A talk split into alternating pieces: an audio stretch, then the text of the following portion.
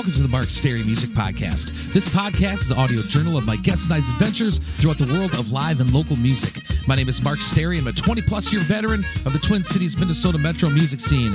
Check out marksterrymusic.net for upcoming shows, news, and info. If you'd like to toss a buck or two in the podcast tip jar, please visit patreon.com forward slash Mark Sterry Music Podcast. I'd like to welcome the newest now barking member of the St. Paul Sterry clan, Barley May, Copper the Wonder Gold's new sister. This week's episode, number 321, dropping today on Tuesday, December 14th, 2021, is part two of two with keyboardist and musical director of the Gold Platinum selling group Lipps Inc., known for the smash hit Funky Town, Ivan Rafowitz. We talked the creation of Funky Town, mailbox money, funk music, and more. Enjoy the conversation. So, Ivan, be doing this podcast and and being around the Twin Cities music scene and the very fascinated with the history of the Twin Cities music scene. Uh, in my view, I I kind of I think I, I asked about you about this and I saw you last time. The folklore around the song "Funky Town." Um, I've heard people say they played on the album, they didn't play on the album, they did this, they did that, they had the keyboard, you know, they had so who was a part of the recording of the song Funky Town? Well, I How did that session go? there were there's a lot of folklore. You're right. About, I've run into people that said they were the keyboard player. You know. Oh my god. yeah. So, uh, yeah, I mean, the the credits are on the album. You can look at the album and see the credits for who played, and uh, I think the only the the main guitar player, uh, Riopelli, I didn't even know him. Uh, I don't know what happened to him, but but you know Bobby Schnitzer ended up going on the tour with it, and I think he did play on some other albums, but pretty much everyone in the group, everybody in the group at some point contributed to different parts of you know making that a success. Uh, but really, the guy that really made it happen and played everything with Steve Greenberg. Okay, and you produced it? No, no, he produced it. He Really? produ- he wrote it. He produced it. He played the instruments. He basically, uh, up to a certain point of his ability to be able to play. Uh, the, the funny thing is, uh, the reason that Cynthia had to sing the song so high, which probably was part of the success of the song, was because Steve wrote the song in C and did not want to change the key because it would be hard musically to change all the parts in different keys, which I got. But uh, and so she ended up having to stretch to her, you know, to her limits to really, you know, make it happen. And it's part of what the success was, just the sound. Uh, but you know, David Rivkin contributed a lot because he engineered it, and he went on to do Jonny Lang and many other people, and moved to, I think he's in L.A. now. But he uh, he actually uh, recorded one of my first uh, recordings. God, way back on somewhere on Broadway Avenue, a little studio, and it was a song that I had written. I don't even remember the name of it now, but uh, he was the guy, the engineer at the time. But he would listen back. The, the way he would see if he got a good mix is he would listen back on a little transistor radio because back then everything was radio. So if it sounded good coming through that little radio of his that he had in the studio, then he knew he had a good mix, which I thought was pretty funny. But I mean, today you would never, you know, Wow. it's a whole different world. When you were recording or working on that first record, um, Mouth to Mouth, Funky Town, did you th- did you think that was going to be a hit? No, furthest thing from my mind.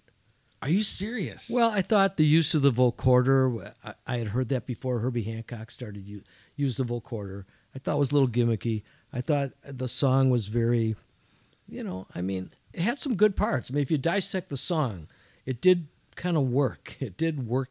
One part worked in the other part. It's it wasn't as simple as it sounded, you know, because to really do it right, you had to really play all the parts right. So uh, even though it seemed like it was a really simple song, there was a little more to it. Uh, but to me, it was like disco was over. I wasn't into disco at all. You know, I wasn't playing disco. I was just came out of an R and B band that I had, and we were playing, like I said, Marvin Gaye and and all sorts of you know ghetto tunes, and and uh, that's what I was into. And and you listen, Lipps Inc. and Funky Town was not funky. I mean, in the sense of funk, what real funk is, but for you know, what can I say? For white people and a lot of all sorts of ethnic people really liked it. It was a catchy tune, and they liked it. Did I think it was going to be anything? No. I was happy to get paid for studio time. Uh, so uh, there were other results that came of that. Uh, and you know, this song, um, what there were only four songs on. Yeah. The, yeah. The one one I didn't play on was Rocket because Rocket. that came out. That Greenberg did that on his own. That wasn't even on the album till later. Uh, he just that was his first exploration into disco music. Uh, but uh, there were some good results that came out of that for me. Uh, Polygram Records put me uh, on salary as a songwriter for uh, for a while, a year or so, and I'd get a check every you know every two weeks from New York.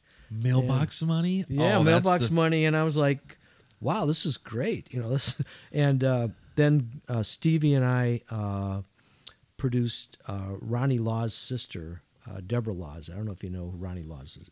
The Laws family, Hubert Laws, flautist, jazz flautist, Ronnie Laws, saxophone player, and Deborah Laws, who was a real sweetheart.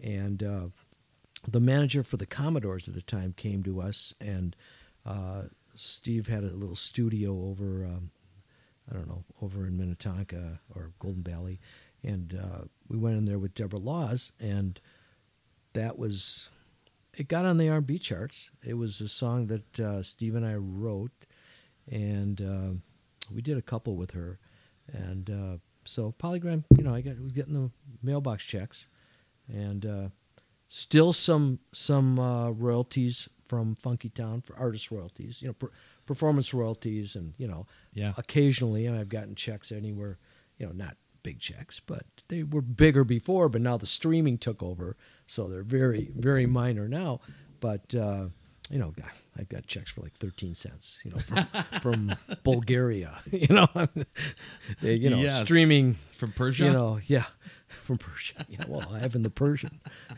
you know, um, Oh, I cover that song almost every show. I learned it. Uh, I think probably after I met you the first time, I went and learned the song. I do a very folky "Fool on a Stool" campfire version of it, but those the bridges and all that. But people still love it. I'll play it tonight when I play in in Hugo. They- they still love that song. They like to sing it, um, looping it on the guitar. I skip because then if I pull out a din, din, din, do little licks and stuff, which I usually hack up anyway.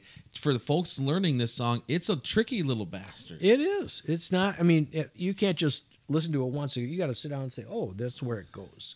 You know, I mean, it's got it goes a couple places which are kind of unique, but uh, it was not. You know, I mean, I remember my cousin uh, from Israel came here, uh, right, you know, right in the right after around the Funky Town uh, era, and she came here and says, "Oh, her her son wants her to buy some albums in the U.S."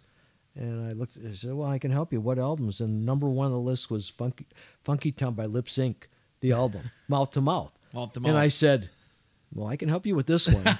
and I had I had everybody in the band autograph it for him, and he was like, you know, like "What? Are you kidding me?" You know.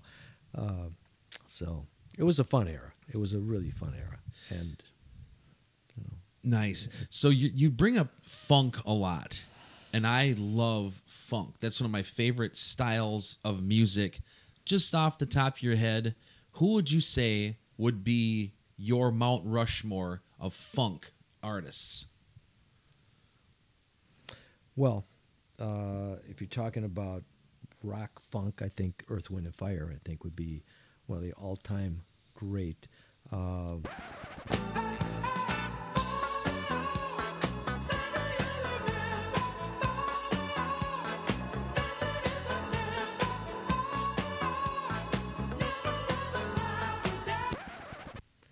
talking about laid-back funk, I'd say say Curtis Mayfield. You know, if you want to talk about beautiful funk, you talk about uh, Donny Hathaway. You know, uh, if you want to talk about um, um, there's just some down and dirty. You know, you got you got uh, um, who's the guy that did Midnight Hour? Uh, Wilson Pickett. Wilson Pickett. You know, you got guys like that. I mean, there's a lot of different types of funk. If you listen to my instrumental albums, you know, I think there's a lot of subtle funk in there. I mean, everything. You know, I play. I can't play anything that doesn't have some sort of uh, laid back beat and you know uh, in it. So, yeah, I mean, uh, you know, there's jazz funk artists and there's guys like Jeff Lorber, who are you know really good instrumentalists. Um, Thanks to Clyde for road tripping with me to Sioux Falls. I'm back this week to pick up Copper, the Wonder Gold's new sister, Barley May. Doggy road trips are always a blast my black Jeep Cherokee I got from ID Chrysler. Went 250,000 miles, my old car was just too much for the poor thing to take.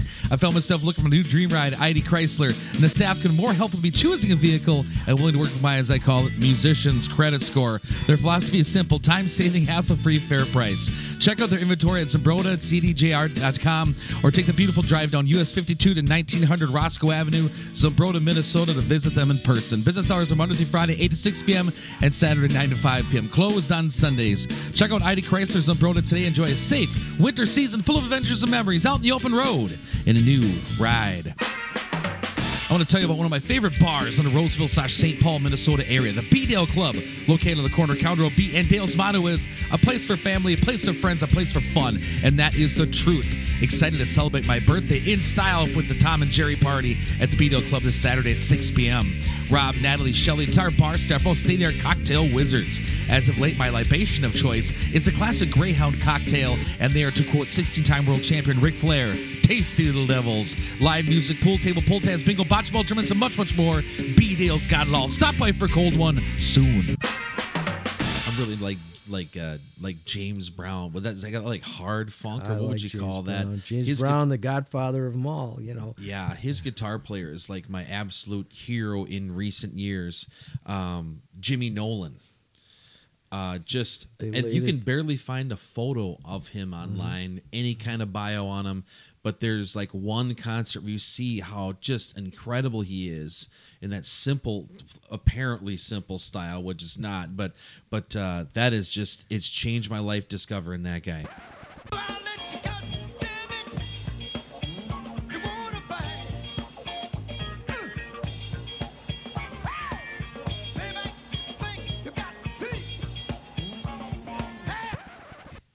Well, he laid it down. I mean, and was he playing a lot of sixths? Uh, just just that guitar sound. Uh, talking about other artists who are, I don't know if you, I guess you call funky, uh, who I got a chance to uh, become friends with, uh, and uh, met over the last few years, is a guitar player that I think is probably one of the best and singers. George Benson. Oh, there you go. And uh, uh, oh, I don't know about four or five years ago, I had a mutual uh, mutual friend that was a um, cellist for the uh, Phoenix Symphony, and that's where George lives. And got to know George, and I he got a hold of my first album and played it for George. And George says, "Wow, this is really good." He said, "I'd like to meet this guy." And, and by the way, who's that guitar player playing on there? He's really good. I like his playing. So my friend said, uh, "Hey, you know, George would like to meet you and your son Adam." I said, "You kidding me, George Benson? I mean, he's like my idol." And and uh, so I said, "Adam, you want to fly out to Arizona and meet George?" I said, "It might just be hi, nice to meet you, and goodbye, but it's worth a chance to meet one of the greatest." And I had been playing his guitar work for my son for many many years since he was a little kid. I said, "This is the guy," you know. And uh, so we we ended up getting uh, went over to George's house in Paradise Valley. It's like a sprawling, you know, twenty thousand square foot house. You know, he's done very well. And here comes George Benson to the door, barefoot, friendly as can be. Come on in. We sat around there all night drinking his great wine, and uh, he jammed with my son the whole night. He brought out his fancy guitars, and and my son had his guitar. He's a artist. Uh, he's endorsed by a, a company called Strandberg Guitars out of Sweden, and uh, it was amazing. We spent the whole weekend with George Benson. Give me the night.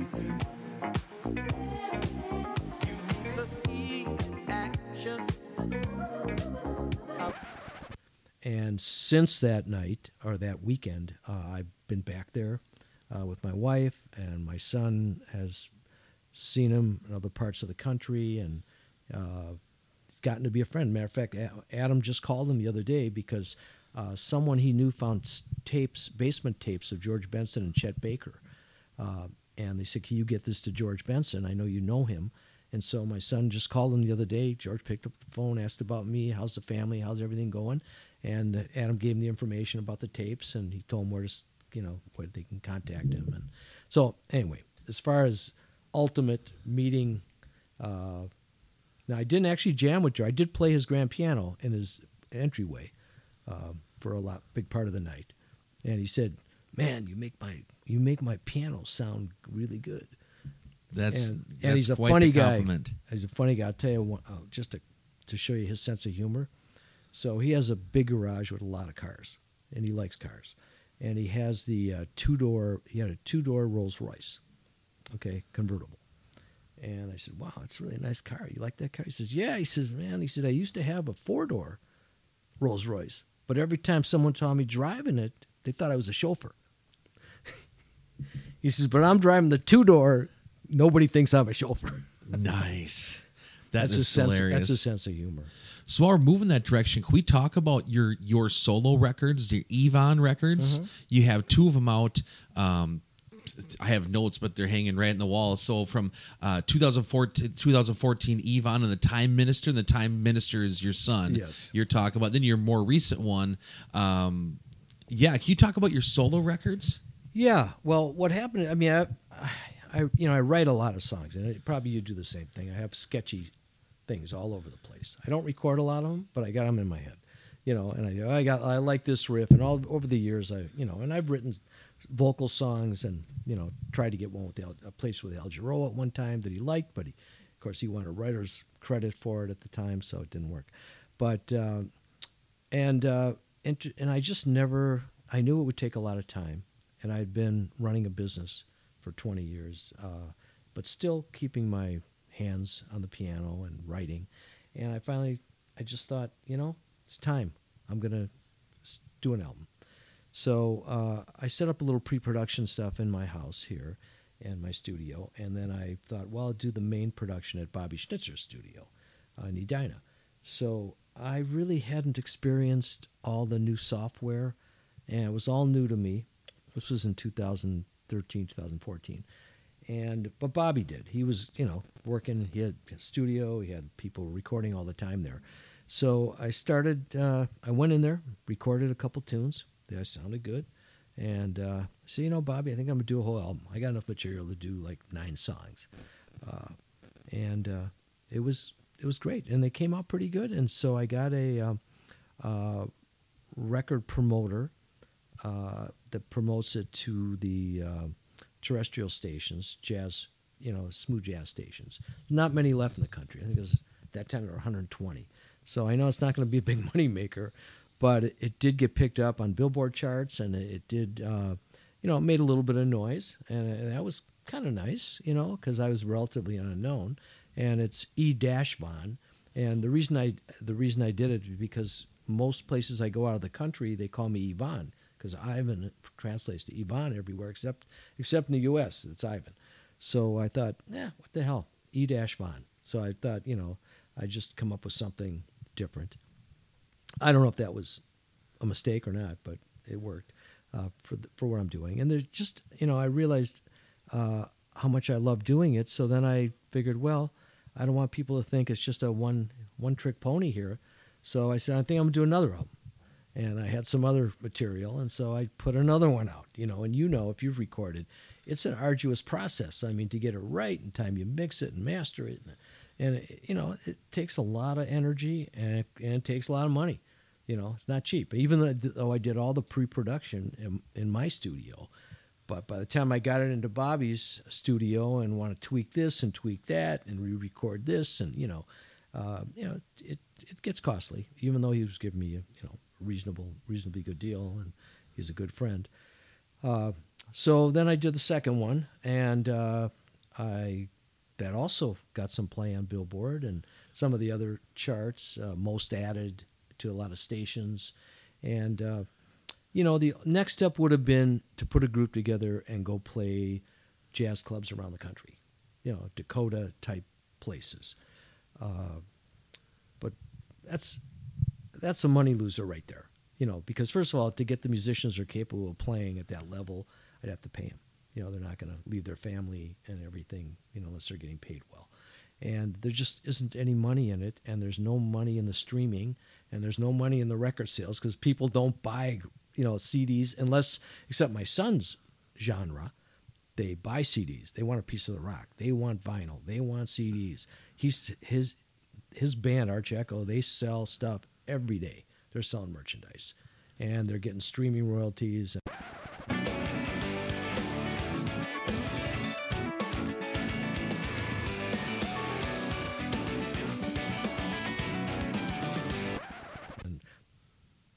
not as much as they should be getting, but you know, you do a million a million streams uh, for a thousand dollars on Spotify.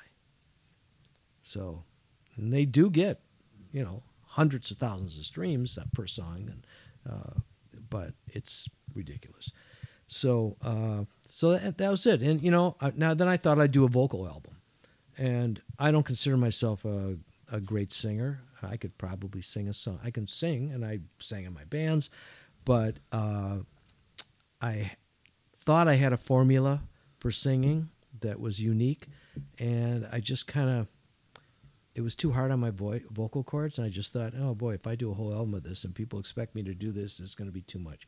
So now I'm back to writing instrumental songs and learning, as we were talking about before, is, and learning songs I've always wanted to learn by other artists. So You want to talk about Keep the Earth Alive? You did write that song, though, in 2020 for a benefit, right? uh, not in 2020. I wrote that quite a while ago. Oh, Uh, really? I just yeah. saw the video in 2020 where you, you played it I and played had people it. donate money. Yes, I played it in honor of Earth Day. Uh, it was a song I wrote with a friend of mine, uh, Deborah Moonstar. Uh, wow, a while ago. I don't know, 20 years ago. Uh, and she passed away. She worked for Horst and died in a car accident. But uh, I just thought it was the timing was right on that song, and uh, so I just put out a little video singing it. You know, uh, I just thought it was a timely song. Uh, that's the kind of song never goes away. Yep. But uh, that's when I wrote the music, and and Deborah and I wrote the lyrics together. And uh, she actually was a person that sourced for Horst uh, in South America. She sourced product, and so she was pretty earthy, worldly lady and nice lady. It's a big loss, but uh, yeah, Earth, Cool keep song. the earth alive. Nice.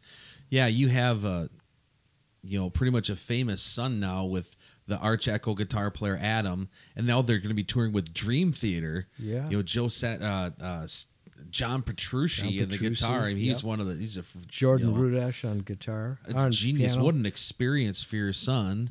And then your father, they just they made a movie about his life called Mm-hmm. Remaking a Life in 2011 about your father Sam about Yeah. his harrowing adventure of his life. Um, you have an interesting story, Ivan. Well, you know, Adam's band Arch Echo, uh, they started right here. They did their first song right in this studio right here uh, with uh, Joey Izzo, the keyboard player, and Adam wrote this song uh, called Earthshine, and uh, they did a little demo, and I heard it, and I said, "Wow, this is you know, I know your genre. It's technically rock metal, but it wasn't metal at all. If you listen to any of their stuff, it's beyond you know anything I've heard in their genre. But that's a genre that that uh, there's even though it's a smaller genre, it's a genre that people are well. Like Adam says, his his uh, fans are music nerds, musicians, and one girl. He said, now one girl has a boyfriend, that is hilarious. and, but he did find that one girl and married her. that is hilarious. I know. So um, anyway, they they right before COVID, last February or the February before, yeah, it was already a while ago, February, right before COVID hit in March. they just got off tour with another group, big group called Periphery, which they were playing all these venues uh, like uh, the Blue Notes. They were playing um, uh, what's the one Fillmore's. They were playing all the Fillmores and the House of Blues around the country.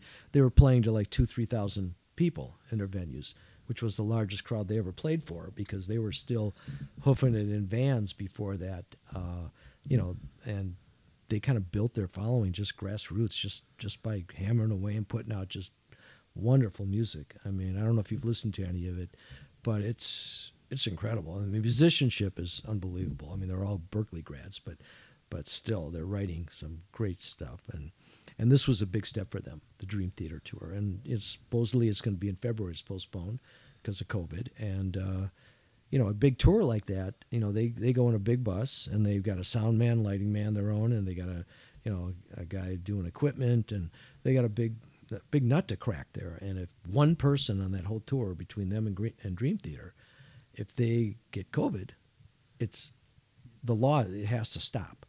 So they still got to pay for the bus. They still got to make all their expenses. So they would lose a ton of money. And Dream Theater also. Um, so, but it was a big. And Dream Theater has not had an opening act in ten years. They don't have opening acts. They don't need an opening act to sell out theaters.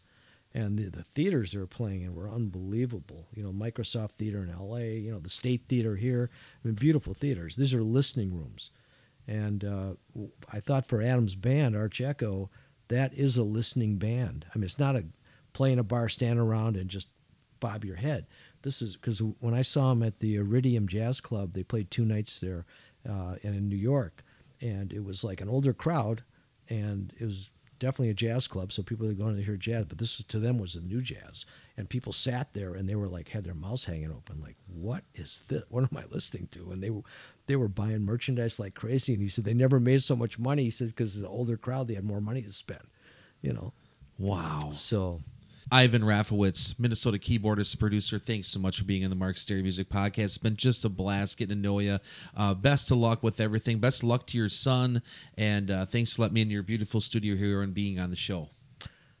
thanks, Mark. It was a pleasure uh, to be here, and uh, nice talking to you. Yes, we'll see you later, Ivan. Thank you so much, my friend.